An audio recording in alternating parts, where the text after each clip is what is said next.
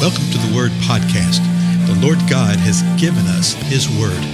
Let us learn it. Let us live it. Let us rejoice in it. Spread the Word.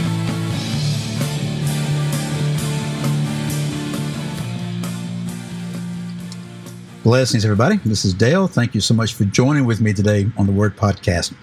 Uh, are you being strong? Or are you walking in fear? You know, are you walking in faith? Or are you walking in fear? So many who are true believers are being so tempted to walk in fear rather than in faith.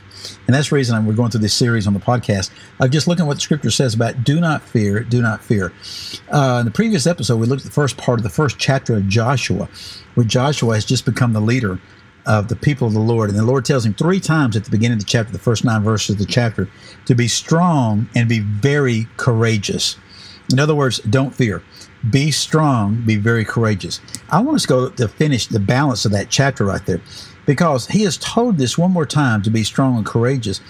But this time, he's being told that by the people of the Lord.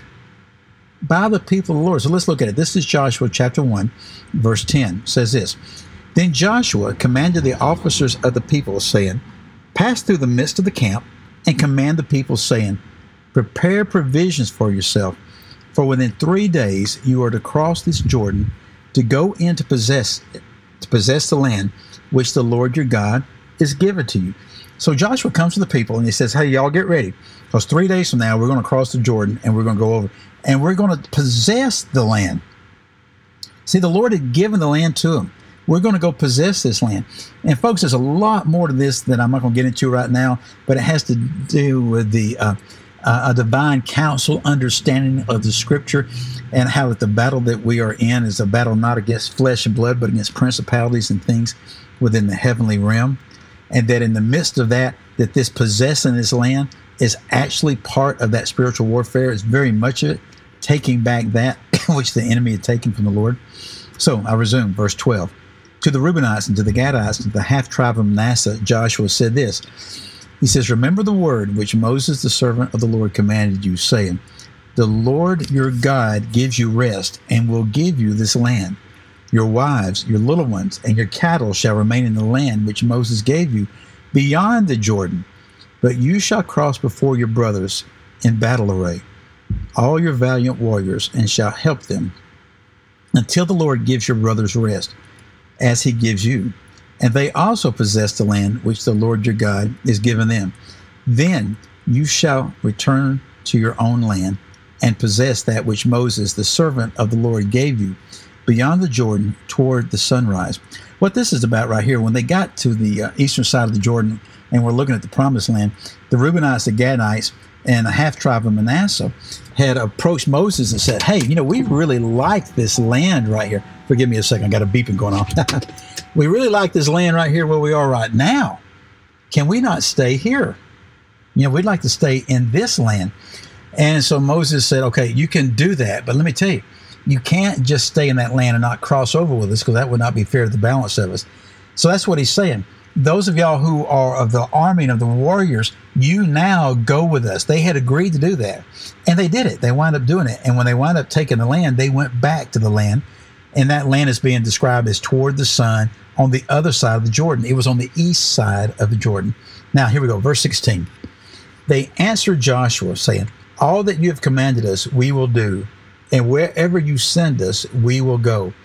Just as we obeyed Moses in all things, so we will obey you. Only may the Lord your God be with you as he was with Moses. So this is the people responding to him. Now, whether this is the Reubenites, Gadites, and half tribe of Manasseh, or if it's all the people, I'm not sure. I suspect it's probably all the people. They're saying what? We're going to obey you in the same way. Whatever you command us, we're going to do. Wherever you send us, we're going to go.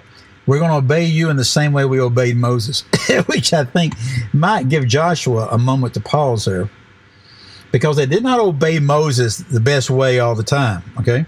But then they said this only may the Lord your God be with you as he was with Moses. We're asking that the Lord will be with you in the same way that he was with Moses and that you will lead us.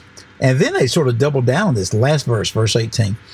Anyone who rebels against your command and does not obey your words and all that you command him shall be put to death. Well, that's pretty serious right there.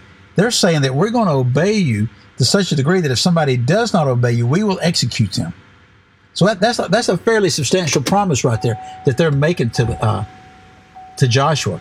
But then they close it here, folks. They close it out with this last statement. Let me read the whole verse 18 again. Anyone who rebels against your command and does not obey your words, and all that you command him, shall be put to death. Only be strong and courageous. Folks, that's profound. The people right here are looking at Joshua and telling him, We will do all this, but what you're calling is to be strong and courageous. Folks, that is the calling of those that are leaders within the body of Christ. Only be strong and courageous, not in our own flesh, not in our own volition, not in our own ability, but in the Lord. Too often, I've had this happen, folks, many times people talk to you and they inquire to you and they want to know what is your vision for your church? What is your vision for this and that? And that has just bugged me for 35 years now. Okay. Like, what is, why does it matter what my vision is? Now, I know what they're saying. So hear me carefully here. Okay. I know what they're saying. And I know what a lot of times they're actually trying to mean by that. But there really is, it's sort of an alien thought of when you sit there, look at somebody and say, hey, it's real simple it's not whether you got all these qualifications and you've done this and you've done that. What is the mind of the Lord in relationship to this? What is the mind of the Lord in relationship to leadership? I only want to be strong and courageous in the Lord. And whatever He decides and however He decides to do it, we want to live and function within that. Folks, we need to do the same thing. We need to be strong and courageous in the Lord, particularly as the world continues continues to be whipped up in fear. You see it now. I was just talking with one of my closest friends here just a moment ago about all this, about how the media and governments are whipping people up into fearful frenzies, and those who are believers, I mean, true professing believers, are getting caught up in the same way. The more you see that kind of stuff going, the more our strength and our courage in the Lord increases because we know this is just a battle strategy of the enemy. Folks, fear not. Be strong. Be courageous in the Lord. Speak forth these truths. Live these truths forth to start with, and then speak them forth. And what's going to happen is the Lord's going to give you opportunity after opportunity to bring His peace into people's lives, to bring understanding See, I think the Lord is bringing understanding about what's happening right now in our days. We're in the midst of the 2020 coronavirus thing. That the Lord is giving understanding. My, my friend a while ago said this. He said, I woke up one morning and all of a sudden I knew exactly what was going on with everything. Well, where do you think that came from? The Lord just literally opened his mind up and gave him understanding and revelation, enlightenment, illumination into what was happening to where he can speak it forth. That is called prophesying, folks. That's speaking forth the truth of the Lord. That is what the world needs. That's what the world desires. Again, I'm Dale. Thank you so much for your time. I'll see you in the next episode. Goodbye.